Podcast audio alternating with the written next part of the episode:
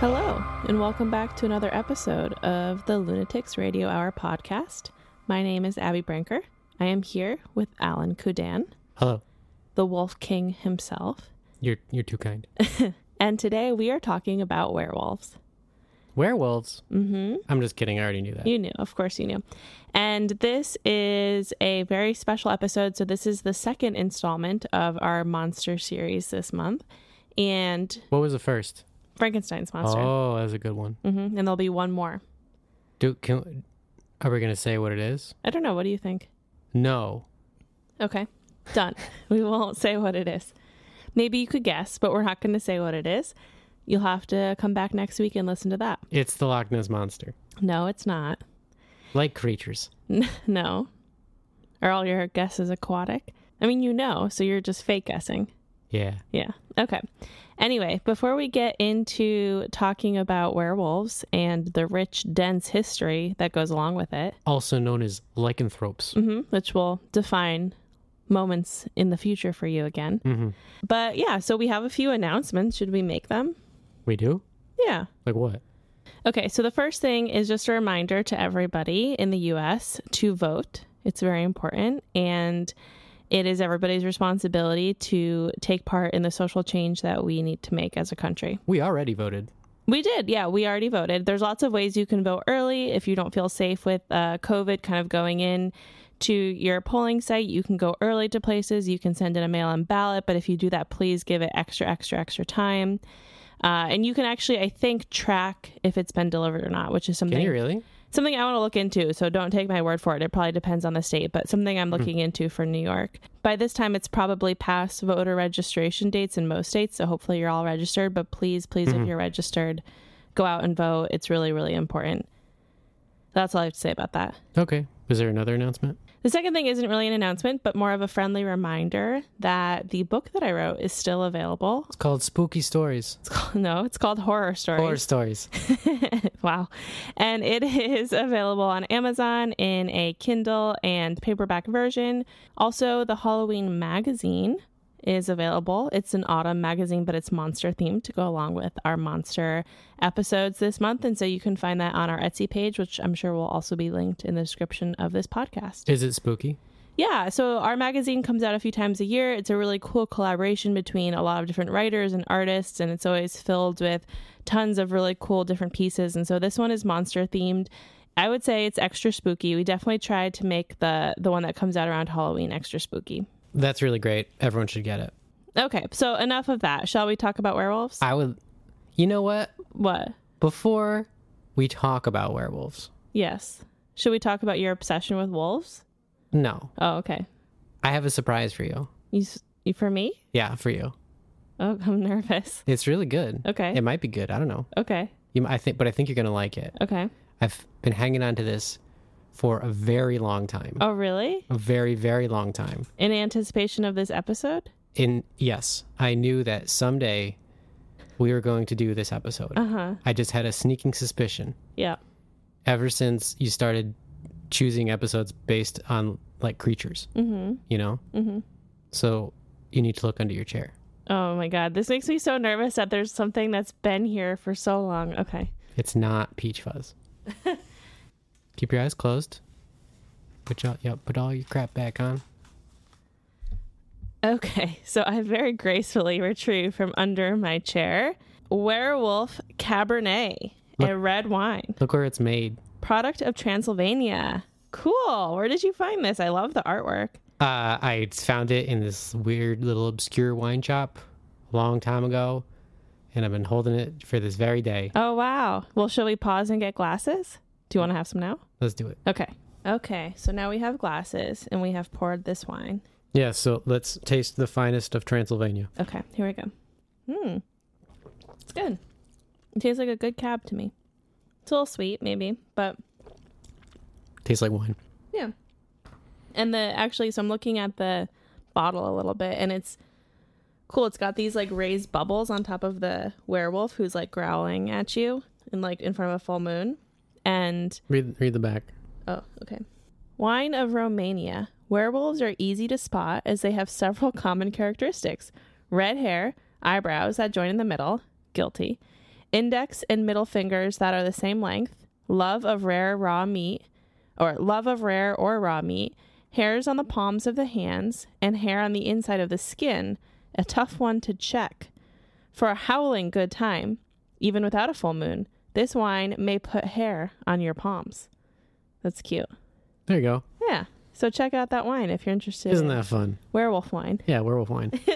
And actually, a lot of those things are going to come into play as we talk today. Oh, Oh, yeah. So, shall we dive right in? let's do it. Okay, so now that we have our wine, we're all liquored up, let's get into werewolf history. Speak for yourself. What? Sober October. Yeah, yeah, right.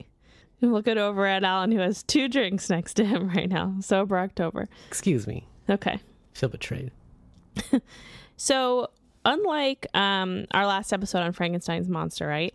Werewolves are deeply rooted in folklore and legends. So Frankenstein was just sort of this this figure that came out of Mary Shelley's imagination. But the next two episodes in this monster series are much more rooted in history, and so we're going to go way way back. Right, but we won't say what the next one is. Right. That one, yeah, you'll have to guess. Okay, so to cite my sources, of course, Wikipedia, also a History Channel special called In Search of History Werewolves, and a video from the History Guy on YouTube. I don't like all this citing sources business. I think it's important. It feels like I'm doing a paper when I put this stuff together, and it feels improper to not cite my sources. You know? I just feel that it makes things a lot harder just to make up Well, yeah, I'm not, I'm trying to provide factual information as much as possible. about werewolves. Yeah, I mean, about the history of the legend of werewolves. Yes. Yes, I am. All right. Good, that's important. Jeez. All right. So we, meaning humanity, Oh, have always had a deep rooted fascination with the things that scare us most, right? yeah, Do you agree? yeah. Looking back throughout history, our legends and folklore are riddled with dark creatures and monsters. Though one stands out as being one of the most ancient monsters, but also still relevant in pop culture today, and that is the werewolf. The werewolf. Stories of werewolves go back as far as recorded word, and they span countries and territories across the globe. In ancient times, it was thought that humans could shapeshift into animals. Cave paintings reveal half man, half stag creatures. Half man, half stag. Yeah, in cave paintings.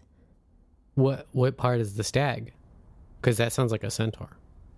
Oh, yeah, I don't have a visual representation. I'm not sure. Maybe both.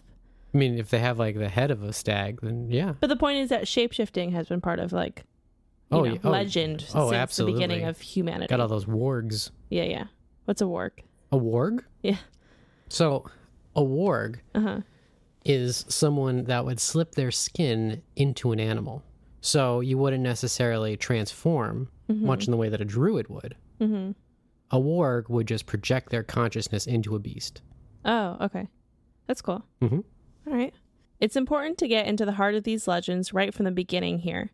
There has always been a struggle between society and primitive instincts, if you will, a need to suppress those basic urges within us. There are a lot of correlations between this juxtaposition and stories of shapeshifting and werewolves. This idea of moving between our animal and human sides and balancing the two, right? So a lot of what we're going to talk about today is is kind of rooted in this need to express your primal instincts, right? To eat meat, to be barbaric, to like not fit into society. And so a lot of that will come up today as we talk. One early account of a werewolf story is from the first century, The, sto- fir- the first century. the very first one, So, century one. cent- okay. So it's between 0 and 99 AD. The story comes from Roman poet Ovid.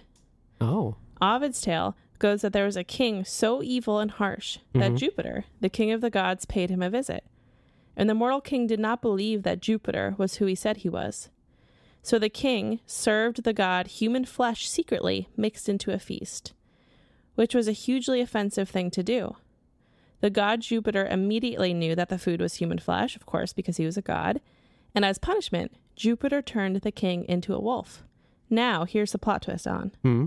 The name of the king was King Lycan, which now gives us the word lycanthrope, which means quite literally one who transforms into a wolf. that's very interesting.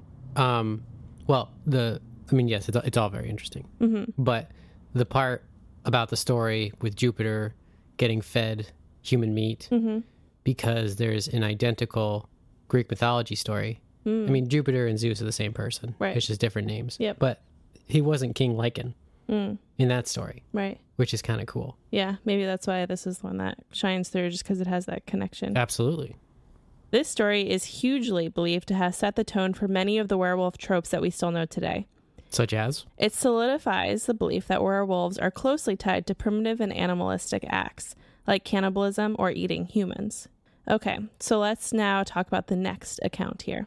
Herodotus, an ancient Greek from the 5th century, reported seeing a tribe of shapeshifters on his travels through what would now be northwestern Ukraine and south Belarus. This tribe was called Nuri, and Herodotus reported that once a year the people of the tribe became wolves for several days before returning to their human form. Though Herodotus claimed to not believe the tale, he also states that many did believe it to be true. Jumping back over to the Romans for a second, so Roman writer Petronius is often credited as the first person to forge the connection between wolf shapeshifters and the full moon.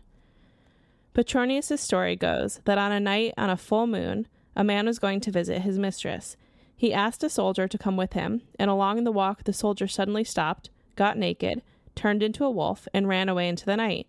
Once he arrives at his mistress's house, he is told that one of the servants fought with a wolf and wounded it in the neck.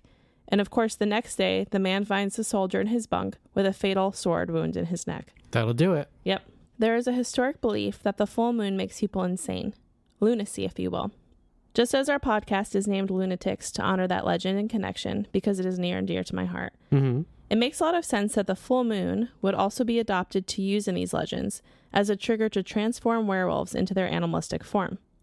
Jumping again forward, this time into the Middle Ages, you see a lot of werewolf legend coming out of this time period. Interestingly, though, this time was also rich with belief of shapeshifters of all kind, not just wolves. Like what? So, across the globe, these were some of the most interesting ones that I could find, including were wild cats from Japan. Were wildcats? Uh huh. So that's the cat equivalent of werewolves, but it's only A in Japan. wild cat. Yeah. What does it look like? Like a wildcat. Does it, is it bipedal? I don't know what that means. Does it stand upright? Oh, I don't know. I mean, like a cheetah or something like that. I mean, there's no cheetahs in Japan. But you know what I'm saying? That's the kind of a wild I'm cat. just incredibly interested in these werecats. Where reindeer Were reindeer. and where possums. What the f- what's a were possum? Someone who turns into a possum. There's so little. Mm-hmm. so it's like half man, half possum. Uh huh. Is it the size? Is the man the size of a possum, or the possum the size of a man? Uh, well, I think it's the possum the size of a man. No, I think they maybe he shrinks down. I don't know. I don't know. Like what part is human? What part's possum? No, he turns into it. So full possum body, yeah. transformation. Yeah, Okay, it's like a shapeshifter, but into a possum. so he's not a were possum. well, they call them were possums. So okay. So, In the so article if that you, I read. if you're you're in a police lineup Uh huh. with possum, possum, were possum, Uh huh. would they all look identical? Yeah. Wow. Okay. Vikings would actually wear the pelts of bears meant to give their warriors the powers of the animal. Oh yeah. They were called, translated to English, berserkers. And they thought, uh, and they were actually thought of as their own people as no longer human. So if you're one of these berserkers, which was like a special unit of the Viking military, you would put on these bear pelts and be given this like special bear animal power. And your own people would say, like, okay, you're no longer human. You are now like a bear. Well, there's also one key component to making the berserker, Uh-huh. and that would they would and that would be that they would take s- super strong natural hallucinogens. Uh huh. Uh-huh. So like they would eat special mushrooms, Mm-hmm.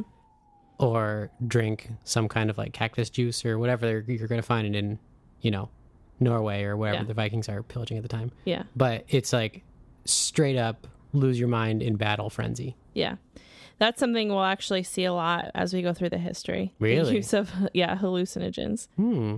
But so let's focus on wolves, right? Because you were very distracted by the whole possum thing. I mean, it was pretty interesting. Yeah, You well- can't drop where possum and not expect me to bite. Well, sometimes I just don't know. Okay. So there is a reason that werewolf legend gained so much traction in medieval times. In Europe, wolves were thought to be the biggest and most deadly predator. Many cautionary stories about wolves were passed down to children. For example, Little Red Riding Hood. Oh. what's, wolf- that, what's that one about? well, I assume you all know Little Red Riding Hood. And the wolf in this story is high functioning, right? He talks, he does impressions, he pretends High- to be high other people. Well, he exhibits human qualities, right? yeah. And so scholars actually think this is based on werewolf myth because Oh. of that. Interesting. Mm-hmm. I mean, because that was just a totally normal wolf, except he was he could talk. Humanoid, right. And so at the time when all of this wolf lunacy was like ravaging Europe, it Mm-hmm. makes sense that coming out of that context, it would be tied to it being a werewolf wow. and kind of like this cautionary tale for kids. And that's like the opposite. It's it's like a wolf that wants to become a man, right. or in this case, a grandmother. Right. The wolf has a lot of ties to the occult as well. You may not know this, but in Europe, right after the rise and hysteria about witchcraft had passed, a new panic swept the continent, and that was the fear of werewolves. Between 1300 and 1700, thousands of people were tried for witchcraft. With the splitting off of the Protestant and Catholic churches and the ferocity of religion at the time, it brought about an extreme and dangerous fear of the occult. In Estonia, more people were actually accused of being a werewolf than of being a witch. And What? it's- where's Estonia? It's in Europe. That's pretty cool. Yeah. Wait, wait. People got accused of More so after the, the you know, we all know about the trials, right? These huge like waves of hysteria around witchcraft in right, and that was all. Europe. Yeah, it was all the, the church is doing. Right. But literally right after that was over, there were huge, huge, huge waves of panic around werewolves in much the same vein across Europe and in New England as well. The people always need some kind of witch hunt. Yeah. They just switched it to a werewolf hunt. Right. And it was very much the same kind of bullshit, right? You were dabbling in the occult, you were this, you were that, we'll get into it. They pointing fingers saying, "You're a werewolf," Right. Right. and they test if they float. They will, yeah, exactly. Well, again, we're about to talk about it. Okay. So, much like witchcraft was handled, the trials would often use tactics to find out if a subject was actually a witch or a werewolf. What would they do? So, the first thing that they would do is look at somebody physically to see. Interesting approach. Yeah. Do they look like a werewolf? Well, the first sign would be if they had a unibrow, Oh, which means that I would be considered a werewolf by today's standards. you don't have a unibrow. well, because I have access to wax, but if I was in medieval Europe, I certainly would have a unibrow and I would have been hanged immediately for being a werewolf. Okay, so confession time. Uh huh. Are you a werewolf? No, but I am a monster. I Like that, that made you chuckle. Okay. Another sign is that hair growing on palms or rough palms from shaving palms. do you have hair on your palms? No, I don't. But this was actually something that the wine label hinted at. Who do people really have hairy palms?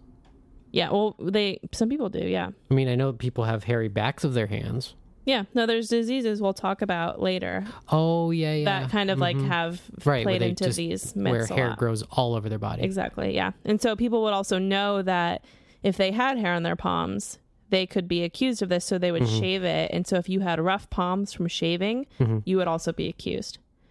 Unkempt, wild, or unpleasant people were often accused, and people who did not fit in with the society. And so we'll see kind of over and over again that like they call them wild men or pretty much like people who are experiencing homelessness right or people who were hermits living outside of town they were often blamed for things because they were the easy target and they would be like oh they're a werewolf they're weird you yeah, know it's just the fear of the other. Yep, exactly. Gruesome crimes were often blamed on werewolves. Between 1520 and 1630 in France, more than 30,000 people were tried and accused of being a werewolf. Thirty Mm-hmm. One at a time. It was, Such a waste of taxpayer money. I mean, that's over a 100 years. It's still a waste of taxpayer Yeah, money. I mean, sure, sure, of course. But I mean, yeah, I- werewolves are going to cause quite a stir. Yeah. you got to you can't just let them be. No. So it was commonplace to accuse outsiders or hermits, like I just said, torture them into a confession, and then burn them at the stake. You they'd burn them at the stake. Mm-hmm. Again, they're they're kind of like Classic. coming off of the heels of how they were handling witches. Well, we didn't find any witches, so everyone was clearly a werewolf. We just were. I mean, they found witches. they found them all. they found right. They exterminated all of the Yeah, witches. th- there's no more. Thank God that got taken care of. There were also many women accused of being she wolves. she wolves. Mm-hmm. Is that where you got the brilliant idea for she wolf? No, but I was excited when I, not excited for the women who were accused of this, but I do like a good she wolf. One story goes that a man was attacked in the woods by a wolf. While defending himself, he was able to cut one paw off of the animal, Wow. but by the time he looked again, it had transformed into a woman's hand with a wedding ring, with a wedding ring on it. Oh, jackpot. But of course, he recognized the ring to be that of his wife. Oh. And when he went to see her, he went home, she was missing a hand. And so he burned her at the stake. What what was her reaction? He walks in. Hey, honey, I got your hand. Well, it seems like he burned her at the stake, so she probably didn't have much time to react. Was she just like trying to make dinner, hiding the fact that she's missing a hand? Well, no, to me that's that's like okay, this guy doesn't want he wants to get rid of his wife for whatever reason. So he burns her and then he makes up this backstory about how he cut off a wolf's hand and that's why he did it, right? Like that's him getting out of being punished for a crime. That that makes too much sense. It's freaking husbands 101 over here. Okay. So now let's talk about the French werewolf epidemic or The French endemic. the French epidemic or the beast of Jovudan. Ooh, this sounds very familiar. I wrote the phonetics about how to s- pronounce that properly. You did a beautiful job. Thank you. Thank you. So, So say, say it again, please. Jovudan, Girvaudan. the beast of Jovudan. Beautiful. Thank you. We've been talking about werewolf hysteria and wrongly accused innocent people who are put to death. Though the French werewolf epidemic certainly plays into that fear and hysteria, I want to be clear that we are now talking about a real incident. This actually happened. Whoa. So, between the years of 1764 and 1767, panic hit a small town in southern France. 1764 Four. to 1767. Yep, so three years. Okay. During this time, a creature was responsible for the killing of a 100 people. And again, this happened. A 100 people were actually killed. That is not fiction. There were dozens of witnesses and tons of documentation outlining the attacks.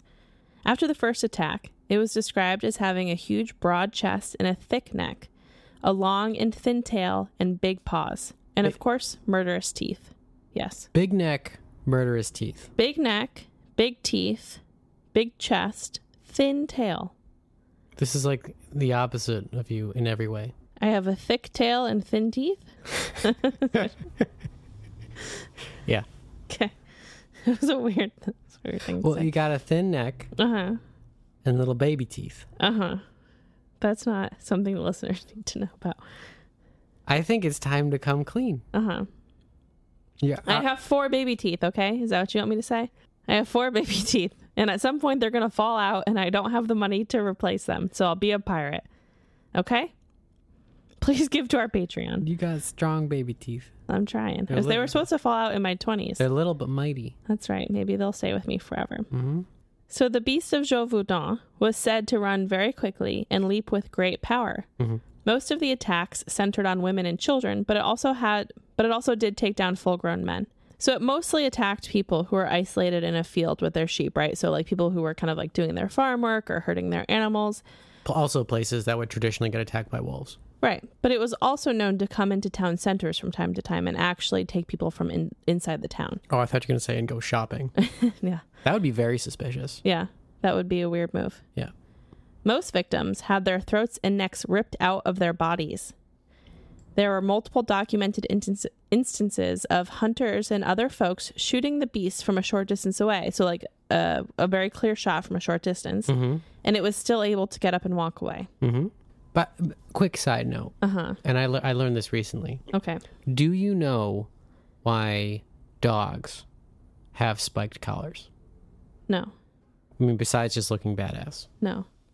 So it's because it, it, it comes from the days of guard dogs uh, that how that would have to defend against wolves uh, because wolves go for the throat. So by having spikes on the outside, another canine can't successfully or, or sorry effectively bite another dog's throat Oh, because it impales their mouth. that's cool. I didn't know that. Yeah, and so it's been kind of adopted. And that's why you see them on like Got it. French bulldogs. Got it. So there are a few different theories around what really happened here. The most popular is that this was not one wolf attacking this area of France, but packs of wolves. And the werewolf hysteria at the time elevated the descriptions of the wolf, but it is out of character for wolves to actually attack adults or for pe- to attack people at all. Little scaredy cats. Right. And it would be odd to have wolves in this area change this instinctual behavior for three years, right? And then change back. So that theory is kind of like maybe we cross it out. Do you remember when we watched the documentary Yes. Black Wolf? I do. It was very good. very Everybody good. should watch it. Yeah. Uh, again, Alan. Alan loves his wolves. Well, we because we went to the wolf sanctuary you- in the weekend called Camping with the Wolves. Yes, we went camping with the wolves upstate. There's a camp. There's a wolf sanctuary where you can go and camp out and learn about wolves. You you sleep ar- surrounded by wolves. They all howl, mm-hmm. and due to wolf law, they all have to howl back. Mm-hmm. It's really cute. It's cute. Yeah. And there's a the- there's a big outdoor screening, and you got all the wolves around you. Yeah. And we watched a beautiful documentary about Black Wolf, who is this not even an alpha. He was just Oh, really he's, he's like a bad boy though. yeah exactly so so crafty. Yeah. Okay. Hang on. getting getting off topic here. Another theory about the beast of Jovundon is that some psycho person bred a wolf with a mastiff and trained it to attack people. which is how we have the domesticated dog in the first place. Mm-hmm. But a more modern theory is that the beast of Jovundon was actually a lion, which actually fits the description really well. Remember, big teeth, broad chest, small, thin tail. A lion. And so let me explain why. the thought is that it, it- at the time it was kind of common ish practice for really wealthy households to have collections of wild animals. And so it was said that somebody in the south of France could very easily have had sort of a wealthy collection of wild animals and one escaped. And instead of them dealing with that, right, it ended up killing 100 people in this small area of France. At, at first, I was like, no way is a lion going to kill 100 people. Uh-huh. However, there is this tiger in India that is famous because it's killed over 80 people. And this is pretty, like, it's like modern day. Mm-hmm. Just small, like it, in a remote. It's like a wild living tiger. yeah, it's a wild tiger and it's killed over 80 people. wow. That's So it's a badass scary. tiger. I mean, yeah, it's scary. P- seriously, people need to stay away from this tiger. Yeah, don't live in that area. So it's possible, although tigers are far superior to lions. Why? Why'd you say that? Have- I mean, okay, I, I, if you really want to go into it, I mean, not really. fine, I'll explain. So, first off, lions, they're, they're, they're pack animals. You know, the lionesses all hunt together, they hide in the brush, and they ambush gazelles, you know? Yeah. Tigers, for, well, first off, are drastically superior physically. They're much larger, they're much stronger, they're faster, and they hunt solo. Like there's no pack of tigers, or sorry, a pride of tigers. If they they have to do all everything by themselves, and they take out prey, they take down prey that's just as big as what a lion takes down, but it's just one of them. Okay, thanks for that information. You're welcome. Okay, so now let's pivot back into the world of werewolves to talk about clinical lycanthropy. Lycanthropy. Mm-hmm. Cool. So, we talked about this very briefly in our she wolf episode, but there is actually a mental health condition called clinical lycanthropy. We had a whole she wolf episode. Yeah, we did Really? with Ashley on it. Oh my gosh! Yes. Yeah. That was a fun one. Yeah, it was fun. And we kind of dabble in some werewolf stuff, but not anywhere near as deep as we're doing right now. I was trying to think because like I'm trying to hold. Like, I I remember I talked in detail about the Werewolf of Paris, mm-hmm. and as soon as you start talking about your story about France and the werewolf and everything, I was like, is this possibly what inspired it? No. Nope. Oh, it could be. I don't know. I Mm. haven't read The Werewolf of Paris. I remember it's coming back to me now when you read that. Yeah, I mean because it's a it's a it's a n- very old novel. Yeah, I, th- I am going to touch on it today. So well, regardless, I can't remember what episode that was from. Maybe that was it. Yeah. So, again, there's actually a mental health condition called clinical lycanthropy, which is how we describe people who believe that they can turn into a wolf. Hmm. Some symptoms may be running around on all fours, craving meat, and howling during an episode. Oh, Exactly. excuse me, wolf law. Oh. They're, they also may remember transforming into an animal, more of a nostalgic feeling than an acute memory. Aw, So they may have been having dreams or something about kind of like being a wolf. And so, though this is a form of psychosis, there is no formal mental illness or neurological condition assigned to this. So it's a formal psychosis classification or whatever, but there's no like clinical explanation for why this happens. But it's big enough that it's labeled. But I mean, Wendigo psychosis is labeled as well. Mm-hmm. I think it falls into the same category. Yeah, it's interesting. It is. So now this this part I think is pretty interesting. Is this the most interesting part?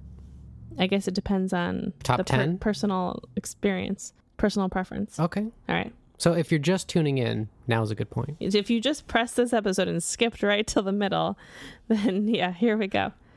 So I want to talk about a few instances of children being raised by wolves. Oh, And we all know the term, right? Raised by wolves. And there are actually several several documented reports of children after being lost or abandoned living by themselves in the woods.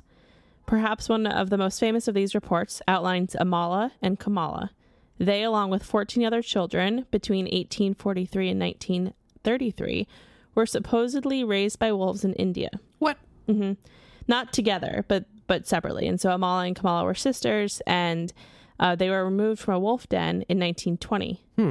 What? Wh- Wow. Yeah, the girls were described as walking on all fours and only eating raw meat. It was also said that they howled when they were upset. Like they put them in cages as a way to like uh, you know this was 1920 and they were awful, so they put them in cages, and the girls were like howling to get out. I mean, yeah, they respect wolf law. exactly.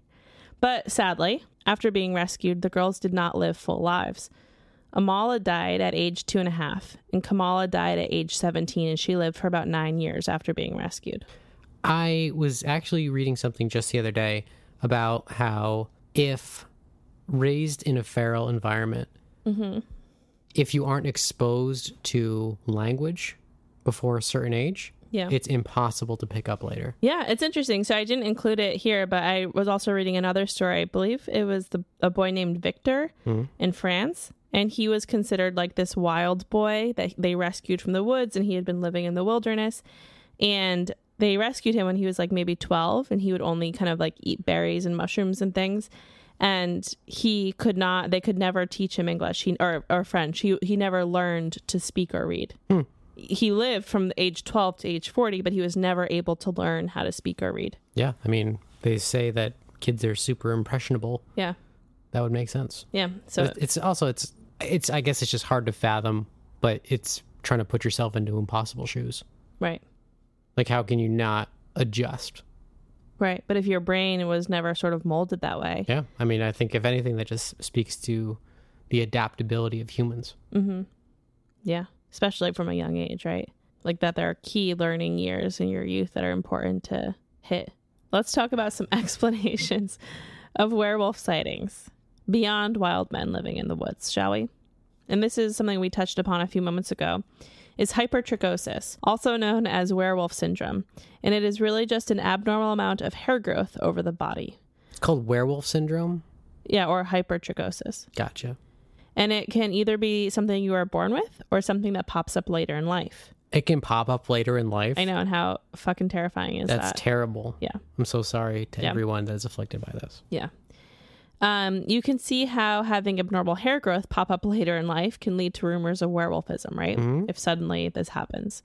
And again, there's a lot of uh, images you can find online, and you know people are really, really covered in hair. Yeah. Those who had hypertrichosis in the 19th and early 20th century often became sideshow performers. Is that how you get the bearded lady? Uh, it could be, but it's kind of more like I think they presented them as Oh, A different thing. The the, the werewolf man. right, yeah. Right. I mean, I've I've seen pictures of these people that look like they're wearing a fursuit. Hypertrichosis occurs in about one in every billion people.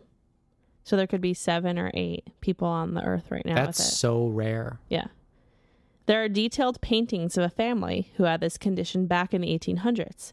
An interesting side note is that these paintings, and you can Google them, look very much like the Lon Chaney makeup from The Wolfman. But you can see how these paintings at the time would further encourage rumors of werewolfism in, Ru- in Europe. Sure. Another condition that helped encourage werewolf hysteria is porphyria, What's that? which is a genetic blood disorder. Essentially, those with this condition are extremely sensitive to sunlight and exposure can cause tissue damage to the skin on the face, head, and the rest of the body, causing the person to want to come out late at night and perhaps uh, hold their hands in a strange position for comfort, right? Because their tissue is deteriorating. Their gums and teeth might be more exposed too because of loss of tissue around the mouth. Ooh. So they sort of almost look like zombie walkers late at night So your flesh is disintegrating. if when it's exposed to the sun. Yeah. That's horrific. Mm-hmm. It's a horror it's a horror story. Yeah. It's like that girl in London who's allergic to rain. Oh, is that real? Well, she's allergic to water. Yeah. How does she live? Don't you need water to live? Uh, you do. It's actually just a topical allergy. So she can drink it, but it can't touch her skin. Mm-hmm. Hmm. Oof, that's tough. Yep, a lot of dry shampoo. Yeah. And finally, there are instances of people coming across naturally occurring hallucinogens that may have caused the sensation of turning into a werewolf or seeing a werewolf. do, So, you, do you have a list of such compounds? no, I don't. I think people could put it together. But there were like, some of them were like people found things in the forest, right, and ate them. But there was other things where like people were making solves and things at the time, sort of like apothecary things gone wrong. uh, or like purposefully using them and then sort of having these hallucinations which again just like when you're at the the peak of werewolf hysteria of course when you're tripping that's what you're going to see right and then you kind of again encourage that perpetuates the rumors that these things actually exist This actually harpens back. Harpens? relates back Harkens. harkins This actually harkens back to the Tourette slash possession episode, uh, where it's like that one thing that you're focusing on, Yeah. or it's like one, the one thing you're like you're trying so hard to avoid, you you naturally gravitate towards, uh, which is you know it- it's almost like the the psychological phenomena of like when you're in the when you're driving, uh, I think it might even uh, be called object fixation. When you're driving in a big open parking lot, and there's that like that one pole that you're not supposed to hit, right and you're just so careful to not hit that pole that of course you hit that pole. Right. You just can't help it. right yeah totally And so yeah. yeah it makes sense if you're hallucinating that that's the thing you don't want to happen Right. and if so that's everyone what you thinks see. that there's werewolves around and you take a strong hallucinogen yeah and you think, "Oh my god, what if I'm a werewolf?" Right. Right. Exactly. Then you're a lycanthrope. All of that being said, there is no isolated reason or sole incident that the sphere of werewolves ran rampant across Europe. But there are many factors that helped to prolong these rumors and continued to spread fear across the continent, which, of course, we just talked about. The werewolf is one of the oldest and most fiercely popular mythologies to this day. It is deeply rooted in the fear of the beast within. So now, let's take a look at werewolves in more modern pop culture. Oh. I just hope that somewhere along this list of modern pop culture, I'm going to get a beautiful recommendation Mm-hmm. because I've always wanted to play a really cool werewolf game Mm-hmm. where you play as a werewolf. I don't have any games here. So if you want to suggest that later, that's fine. But I did not pre anticipate the thing that you want me to say. Most of the werewolf tropes that we know as modern folks are from the 1941 Universal Studios film The Wolfman. We've seen that. We have We had to watch it for the scary scuffle. Yes. Many often credit the Wolfman as being a unique and terrifying monster because, unlike Dracula and Frankenstein's monster, who are both based on books, the Wolfman was something new, not based on a book. which was confusing to me because I searched to be like, the Wolfman has to come from something, Yep.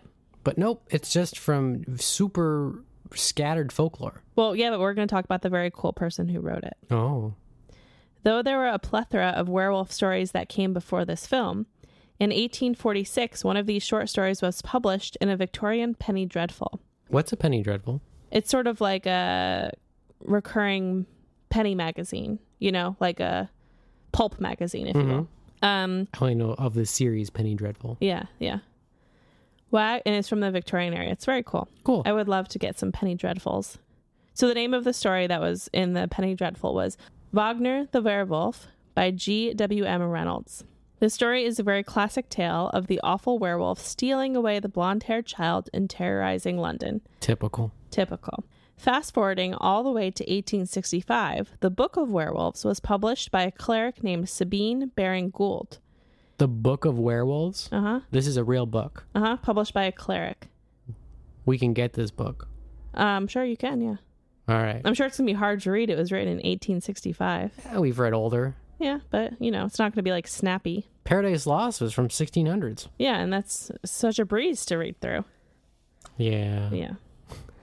In 1933, Well, hang on. what? Pride and Prejudice was written in the 1800s. Yeah, I'm just saying, like, it's. That's pretty it's, snappy. Yeah, is it? I think so.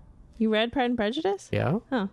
Um, how about Robinson Robinson Crusoe? Okay, I'm not going to debate with you. I understand that there's That's classic pretty literature snappy. that we've read. Speaking of Robinson Crusoe, Uh-huh. you can read the re- the reimagining Uh huh. called "The Lycanthrope Robinson Crusoe" Uh huh. by Peter Kleins. uh-huh, Okay. It's only from a few years ago. It's almost identical to the story of Robinson Crusoe, Mm-hmm. except that he's on the island because it's a self imposed exile because he's a freaking werewolf. Thank you for bringing it back to werewolves. Mm-hmm. In 1933, just eight years before the release of The Wolfman, we saw the first novel about werewolves released Guy Endor's Werewolf of Paris. There it is. There it is, which was based on a real case of a French soldier who was found eating dead bodies in French cemeteries. so Um, that really happened. That was a, what it was based on. Endor reframed this story to represent this man as a werewolf. And of course, this led to the movie The Werewolf of London. Mhm. It is interesting because this was the first feature film about a werewolf, and it's very popular when it was releasing. It was, you know, it had a positive reception, but it still failed to become the ultimate werewolf movie, which we all know goes to the Wolfman. I mean, I haven't seen this movie, mm-hmm.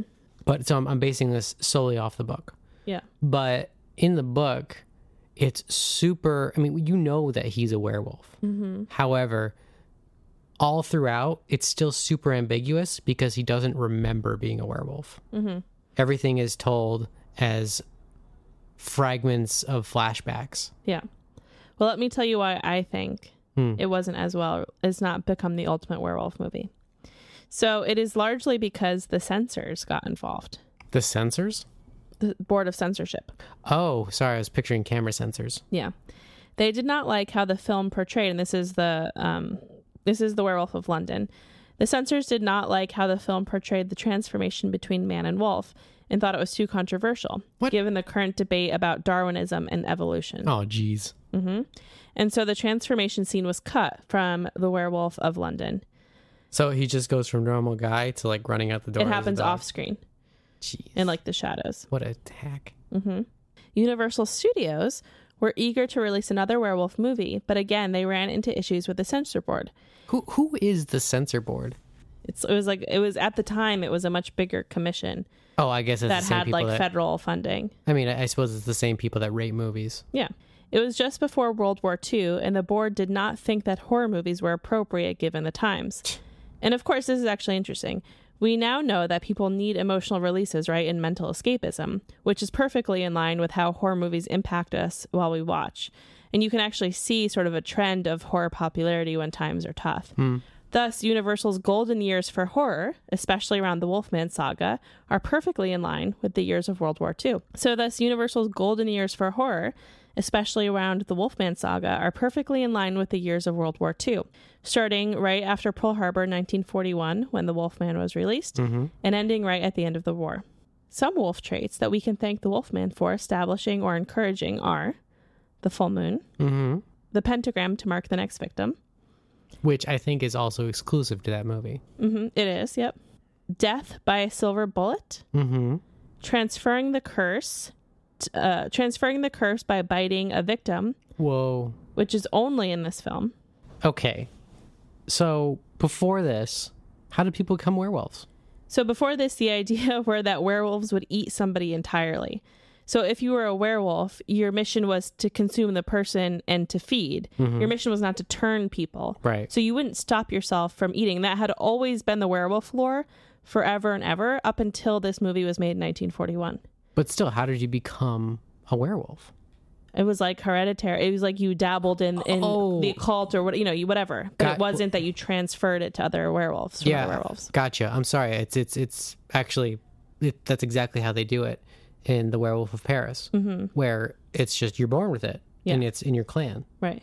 And just to be clear, because I'm not sure if I said this, The Werewolf of London, the movie, is based on the book The Werewolf of Paris, but they changed it into English speaking to reach more broader audiences. Makes sense. So it's the same story. Yeah, and so the last thing that the Wer- Wolfman gave us was the transformation scene from man to wolf. That was the first time audiences were ever shown that. Is it, is it actually? I don't remember. I was going to say it's pretty graphic, but I'm also remembering American Werewolf. It's sort of like a stop motion scene where he just adds more and more hair to his face, but it's actually something I'm going to talk about for a minute. Okay. So, because of the transformation scene in The Wolfman, where you can very very clearly see the humanity of Lon Chaney Jr. as he transforms, right? It's it's the shot stays on him and essentially like you know, it- today you would laugh at the quality of it, but you can see hymns like slowly transform into a wolf. He's kind of not really moving, and they're just adding like Right. more and more makeup to Right. They, you know, the effects were limited for the time, but for the time it was great. Right. But that humanity, right, seeing him actually transform, which they we hadn't seen in Werewolf of London, forever changed this monster. In the past, werewolves were seen as vicious beasts, but these movies portray the complexity and humanity behind those who fall victim to this curse, right? And so a lot of it is about the character of Lon Chaney Jr. on the human man side, and it's not just about like a rampant killing spree, which is sort of again how the lore was shifted before. Is Lon Chaney the actor? Yeah, he's the actor, yeah.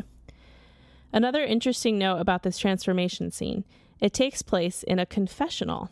And of course, Universal Studios were afraid of the religious backlash that they would get. So they actually included a prologue to the film that painted it as a cautionary tale. oh, how times were different. Yeah.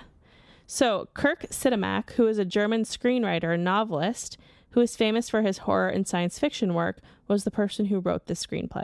Got it. And of course, we can thank him not only for the Wolfman script, but also for establishing these traits that now define werewolf mythos. So this was the first time that their Achilles heel or kryptonite was silver. It was the first time silver bullets were used. It was the first time that we saw the pentagram. It was the first time that there was a cultural that there was a, a writing or anything that connected it to the moon. Like that had been in in stories, but it, it wasn't included in previous movies and things like that. So there were like some things he drew on, and there were some things that were totally new to him. And of course, werewolves continue to be part of modern culture film to this day.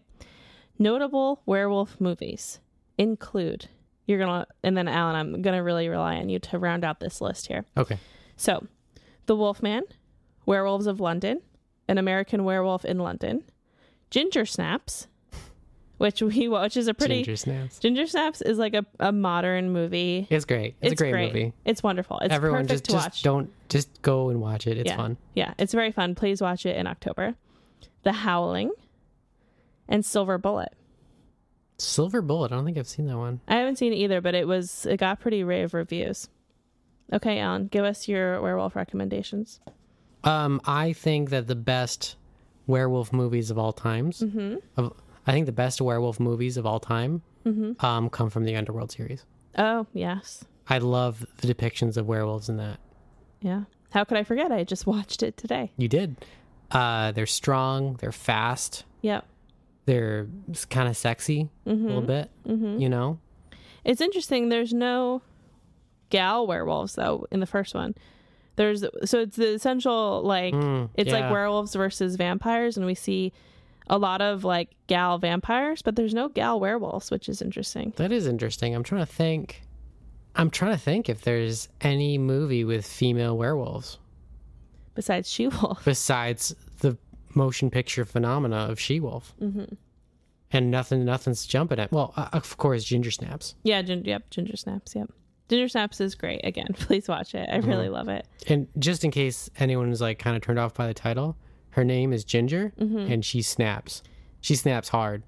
Yeah, it's like a teen werewolf movie, but it's it's actually good. It's horrifically violent Yeah, in all the right ways. yeah, it's like graphic in many ways. Um, yeah. And what, do you have a werewolf game that you wanted to tell people about?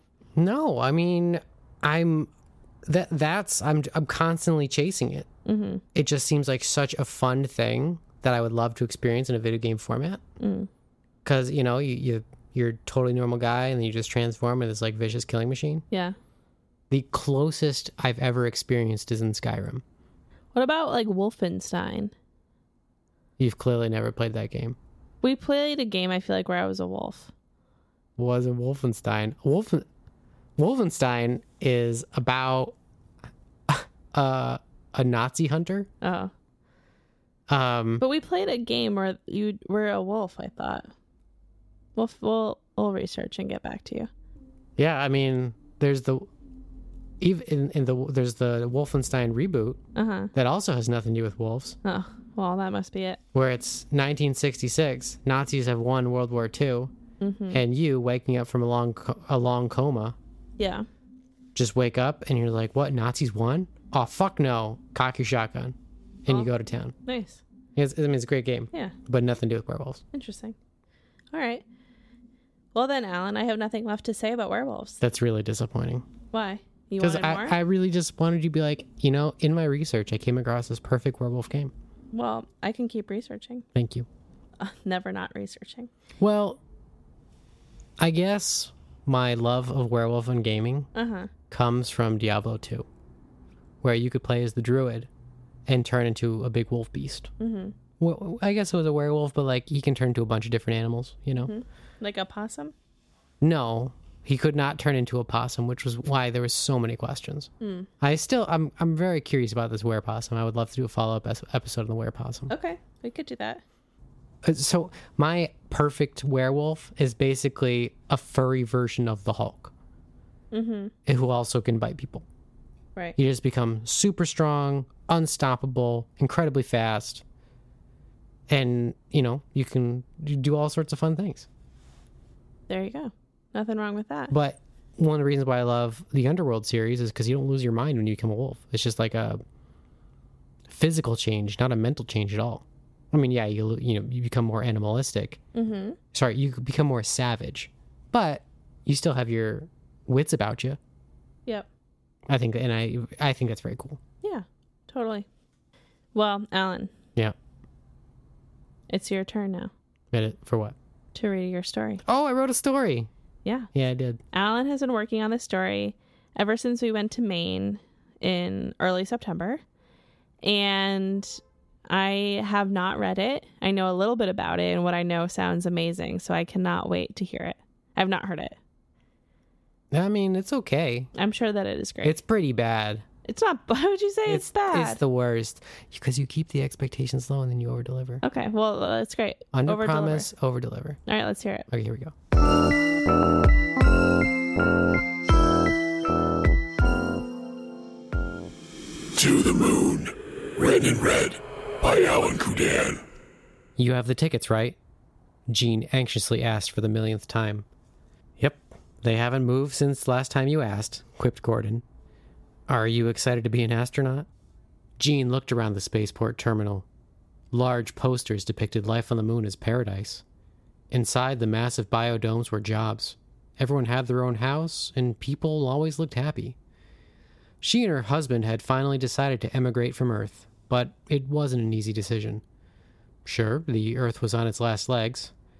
The ice caps had melted years ago, there was a global food and energy crisis, and the smog was so bad that not a single person on Earth had seen the moon or stars in decades.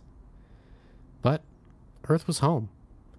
They were about to leave behind the home that they had made for themselves, as meager as it was, but they were trading it for a future. A place where she and Gordon could finally have a child and not worry about nationwide smog toxicity warnings. And to actually see the night sky. The moon and stars seemed almost like mythology. She had seen countless pictures and videos of the moon, but to actually go there and see it with her own two eyes seemed like a risk worth taking. They arrived at spaceport security and prepared for the normal hassle. Jean put her hand on the silver bioscanner. The surly spaceport security officer looked back and forth between Jean and the bioelectric data readout that appeared on the screen. It appeared that no foreign objects or pathogens were in or on her body. Moments later, the officer waved her through and Gordon stepped up to the scanner. He took a deep breath and presented the prepared documentation to the officer. What's this? The officer asked with a less than bemused tone. I have a medical condition that exempts me from undergoing any silver bioscanners. However, if you look at that documentation, you'll see that I've had a full medical examination and background check by a government approved administrator. The seal on the last page certifies that these examinations have occurred within the last 48 hours as per your own guidelines.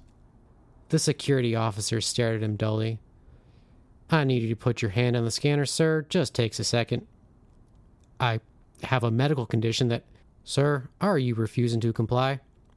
The officer's hand had already moved to the radio hand mic on their shirt. No, it's just that if you take two seconds to actually look at the documentation, you'll see.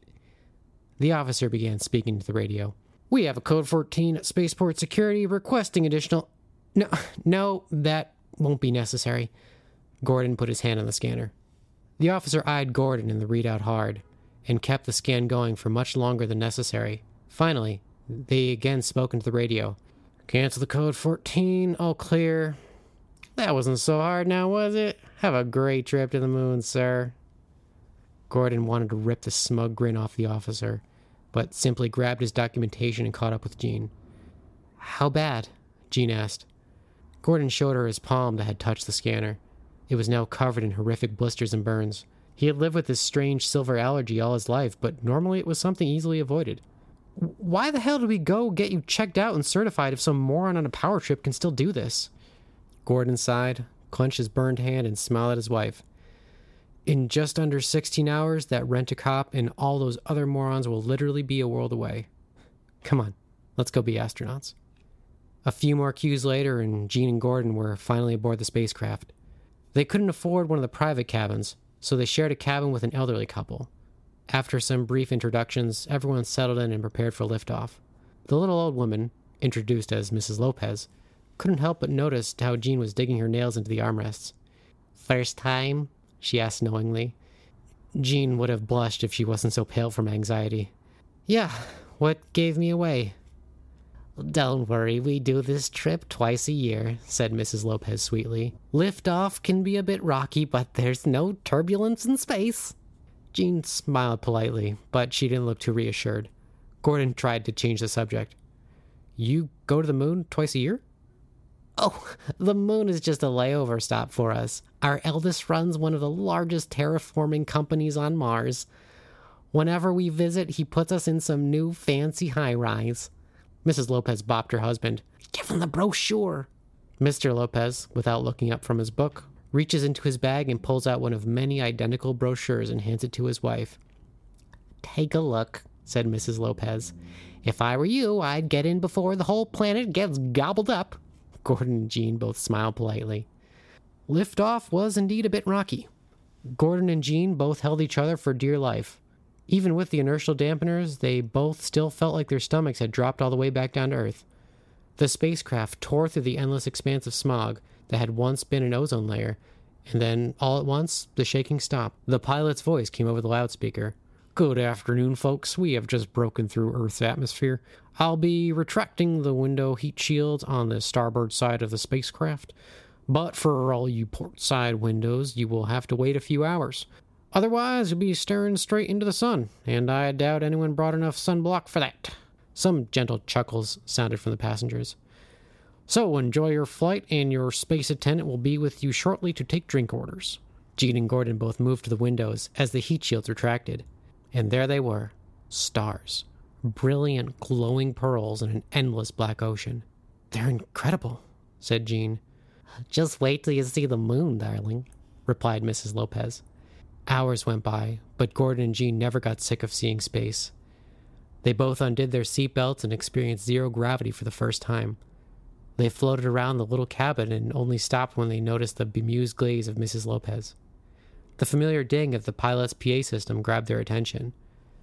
We've begun our orbital approach of the moon.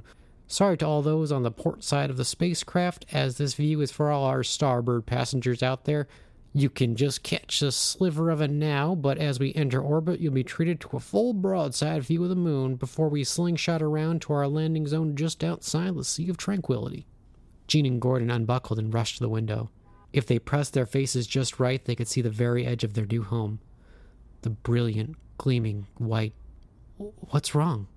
Jean asked her husband. Gordon pushed back from the window and looked very ill. He clutched his burned hand.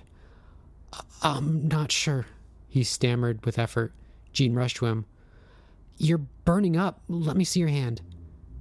Gordon opened his palm, and before his eyes, his wounds were healing. Jean looked around for any answers before meeting the eyes of Mr. Lopez. I'll uh, go f- find a doctor. He blustered as he swept aside the cabin's privacy curtain and shuffled out. Gordon, please, what's going on? begged Jean, but he couldn't peel his eyes away from the window. The glowing white moon made the cabin brighter and brighter. I, I, I don't, I, I. The spaceship banked slightly, and suddenly the moon became a brilliant spotlight shining through the cabin window. Gordon screamed in agony. We've just begun our lunar orbit, the pilot said over the speaker.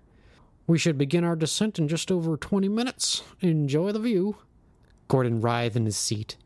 Jean tried to get his seat restraints on him to keep him from floating, but his convulsions were making it impossible. Help me! she yelled at Mrs. Lopez. The old woman looked on with fear and disgust. I- I- I'll go see if my husband needs help. Just as she moved to exit the cabin, Mr. Lopez returned with one of the space attendants. What seems to be the. The attendant's cheerful smile melted off. Gordon's skin had started to split along the length of his arms. Dark black fur ruptured through each new fissure. Everyone but Jean watched in stunned silence.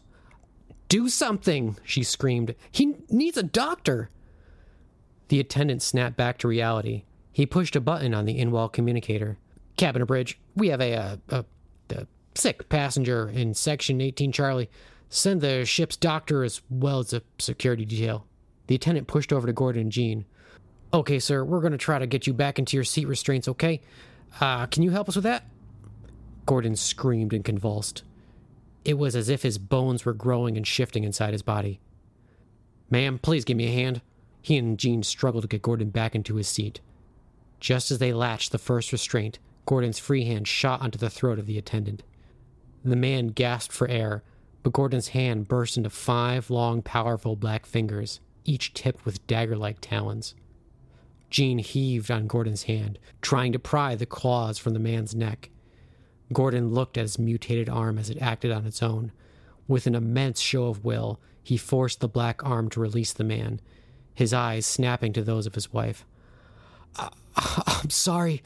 I, I don't know why I, I did that, stammered Gordon through the labored breaths. What's, what's happening, Jean? Just then, the ship's doctor and security detail arrived from the cabin. What the hell? exclaimed the doctor. The space attendant choked and coughed as they clutched their bruised neck. One of the security officers drew their blaster and pointed it at Gordon. Please, my husband is sick. He has a medical condition and. Jean was cut short by the sound of her husband's chest splitting open. He screamed as black fur began to slip forth. Gordon could find no breath. His panic eyes pleaded for help. The security officer fired. Before Jean could react, she watched the white hot plasma bolt explode into her husband's head. Gore, fur, and bone ricocheted around the small cabin. She looked with hysterical disbelief. He was dead. Her husband had just been murdered. Her gaze drifted down. Bits of her beloved were scattered across her. Ma'am, are you okay? asked one of the men. She brought her hand up. Embedded in her palm was one of Gordon's molars. She closed her hand around it into a fist. He killed him. Just like that. The officer that had fired lowered his blaster. Why don't we sit down in another cabin? calmly suggested the doctor. Jean stared at her husband's murderer, and her stupor escalated to anger. Suddenly, her clenched hand felt like it was on fire, as if a small ball of molten lead began to burn its way deeper into her hand and into her very being. The officer must have noticed the crazed look in her eye. His grip on the weapon tightened. Just do what the doctor says, ma'am. Suddenly, she could feel it all. The burning sensation shot through her body like trapped lightning. She could feel the heat radiating from everyone around her, hear their heartbeats, smell their fear. Most importantly, she could feel the moonlight pouring into her. It sluiced into her. She couldn't take it. She had to get out. She had to get out of her skin. And then she did. All at once, the flesh that resembled Jean torn asunder. There then stood an impossibly large wolf like creature. Its jet black fur barely concealed the rippling muscle along every hulking appendage. Its yellow canine eyes again found Gordon's killer. He tried to raise his blaster, but the wolf was too quick. With one swipe, the man's head was separated from his shoulders. Mrs. Lopez, covered in gore and still clinging to the corner of the small cabin, yelled, Kill it! Kill the damn thing! The rest of the security detail tried to push into the small cabin, but the thing that was Jean pushed off the wall and launched herself out of the doorway. She scattered the guards as they ricocheted around the main cabin. A cacophony of screams erupted from everyone in the main cabin as a massive black wolf creature began bouncing around through the zero gravity, slashing and biting anyone that came within striking distance. The passengers all tried to free themselves from their seat restraints as panic overwhelmed the crowd. One of the security officers pulled himself up to one of the in wall communicators. Bridge, we have a code 66. Assailant is hostile and armed. Well, sorta. It, it's a huge freaking werewolf. This is Bridge. Go again. Please confirm code 66. And did you say werewolf? The captain and the rest of the bridge crew waited for a response, but none came. All right, said the captain. Alert ground control that we might have a situation and switch over to autopilot. I'm seeing what the hell is going on back there. The captain pushed in the combination to an armored safe in the cockpit and removed a plasma rifle. He headed back towards the main cabin. What he found was a massacre. Gore, blood, and the occasional identifiable body part floated around through the zero gravity cabin. The captain pushed through a mass of floating entrails before he saw it. He knew it was coming, but he still couldn't believe it. Chowing down on one of his former security officers was indeed a huge freaking werewolf. The passengers that were still alive were huddled at the far end of the cabin. The captain aimed his plasma rifle. The wolf creature snarled as her powerful legs readied to lunge. The beast exploded towards the captain just as a white hot plasma beam shot from his rifle. It wasn't long before the spaceship finished its lunar orbit and came in for a landing. The ship, still on autopilot, gently touched down inside one of the large domed hangars. As the large retractable roof slid shut and verified a seal, the whole hangar pressurized with atmosphere. Airlocks opened and spaceport crew rushed to the ship. I want emergency and medical teams standing by, called one of the staff members. We have a code 66, people. Armed security guards moved to the outside of the spaceship and began to open the passenger hatch. The seal popped and the hatch swung wide. Flashlight beams poured into the dark interior of the ship. There was a scampering, or maybe a running noise that echoed from inside. The noise grew as one of the beams reflected two yellow canine eyes glaring out from the abyss. The pack burst forth from the vessel. A horde of black, white, and gray werewolves swarmed from the hatch and into the waiting personnel. Screams and gun blasts resounded as a single, hulking matriarch stepped forth from the craft. She watched her new children tear through the struggling men and women. The thing that was Jean pushed her great pawed foot firmly against the ground. Gordon, she thought, we're home.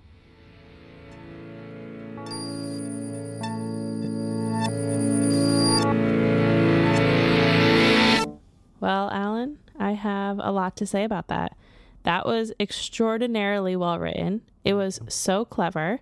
I loved the world you created. I loved the details of it all. That was really, really good. Well, thank you. That's very kind. It's how I feel. Um, I can't take all the credit for this. I have to also give a shout out to my editor, Justin Joseph Chan, an amazing editor in every sense of the word. Yeah. And there is no good stories without good editors. You bet. He's an incredible writer. He's actually, I mean, he's written so many scripts. Mm-hmm. Uh, he's actually in the works of a new feature Cool. that I can't really disclose the details of, We would never ask you to. but it is, it's a real killer. Oh, Ooh-doo-doo. very cool. Well, regardless of the collaboration, it was very, very well done. Thank you. and a really cool imagining of I just love like the idea of sending werewolves to the moon, right? Well, the what I was going for there was they didn't know they were werewolves because they'd never seen the movie, Well, right, yeah. but they live were they could have been a werewolf their entire life. yeah, it's super smart. I love that. Thank you. Yeah. Really, really well done. And then, yeah, what if you? I just thought, what would it be like? So werewolves get their power from a full moon. Mm-hmm. What happens when you actually put them on the moon? Right. Wow, The werewolves there's a whole werewolf planet eventually werewolf planet, within an hour. planet, planet. Planet of the werewolves. Ooh, that's cool. Ooh. Love it. Yeah, well you're the one who wrote it. I mean, it's, it's yeah. Well, I want Part 2, Planet of the Planet of the Werewolves. planet of the werewolves. Can't wait to read part 2. Well, thank you so much for writing that. It is really awesome to have to have that thing. That's that the you first made. thing I've written for this podcast. Yeah, and I it was so great. Thank you. Yeah, really Very kind. awesome. No, I'm truly, truly, really impressed by that. That was really cool. I, I also apologize for every staff personnel being mildly southern. Huh, whatever works. So thank you all so much for listening. Look forward to next week's final installment of the third deep dive into a monster. And then we have two really special episodes coming out for you the week of Halloween. So, do? yeah, lots of episodes on the way. Cool. Yeah, hol- you know, October is like a special month for being spooky, and there's a lot going on in the world. And so we wanted to, you know, prepare some extra content and make Right. people a little. And spooky things are perfect esca- escapism during That's right. trying times, Yeah. as we discovered earlier in this very episode. Exactly. My thoughts exactly. So anyway, so everyone gets spooky, get spooky, please vote. but stop worrying all the time. So, yeah, as much as you can. I know there's a lot of anxiety I think we're all feeling. You don't. lot of you, you- things, you but- don't have to be worried to be woke. Okay. But you probably will be worried. Yeah, you probably are, Yeah. but you don't Which have is to okay. It's okay to be worried, but it's also okay to find some moments of joy too and to try to distract yourself a little bit. Hundred percent. Everyone's human. Yeah, if you except weren't- those werewolves. If you weren't worried, I would be worried, but that's fine. That's human. But let's, yeah. Find some, Sorry, find you, some. you don't need to experience crippling anxiety all the time. Right. Yes, that's when you, maybe therapy is a good move for you, as it is for all of us. Okay, well, I guess that's all I have to say. So follow us at the Lunatics Project on Instagram to be updated in all of the things that we do. And we love you guys so much. Thanks for listening. Goodbye. Bye. If you want to support the show and help us continue to bring you higher quality episodes, consider joining our Patreon. You'll get access to bonus videos, get our quarterly horror magazine automatically, and you'll be able to join our monthly group horror screenings on Netflix Party, plus receive fun surprises in the mail. The Netflix party is a lot of fun. You've been enjoying it. I- in- immensely. The best part is among all the Patreons, there's this big voting process. Yes. So everyone gets a say in what you watch. Mm-hmm. You know, it's always fun when you have a horse in the race. And then when you finally get there, being able to live chat with everybody else during the movie, especially when you're watching some kind of horror movie that you really don't want to be watching all by yourself, Yeah. it just makes it so much fun and you watch a lot of great movies. Yeah, I really have been enjoying that. I think we'll continue that forever. It's been great. That's great. We are so appreciative of the Patreon community and all of the wonderful listeners and friends who help fund this project. Click the link in the description of this episode for more info.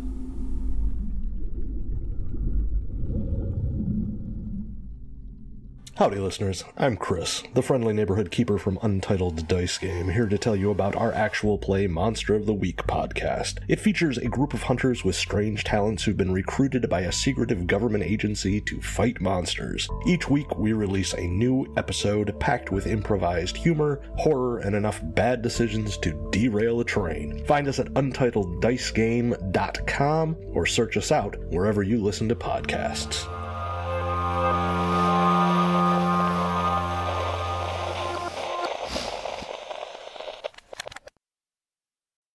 Thanks for listening.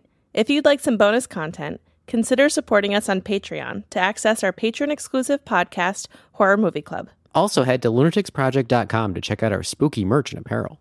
You can find us at Lunatics Project on Twitter and TikTok, and The Lunatics Project on Instagram and YouTube, where you'll find our short horror films, cemetery tours, and so much more. And please rate and review. A little feedback goes a long way to help us grow and get more content out there. Our cover art is by Pilar Kep, and musical bumpers are by Michaela Papa and Jordan Moser.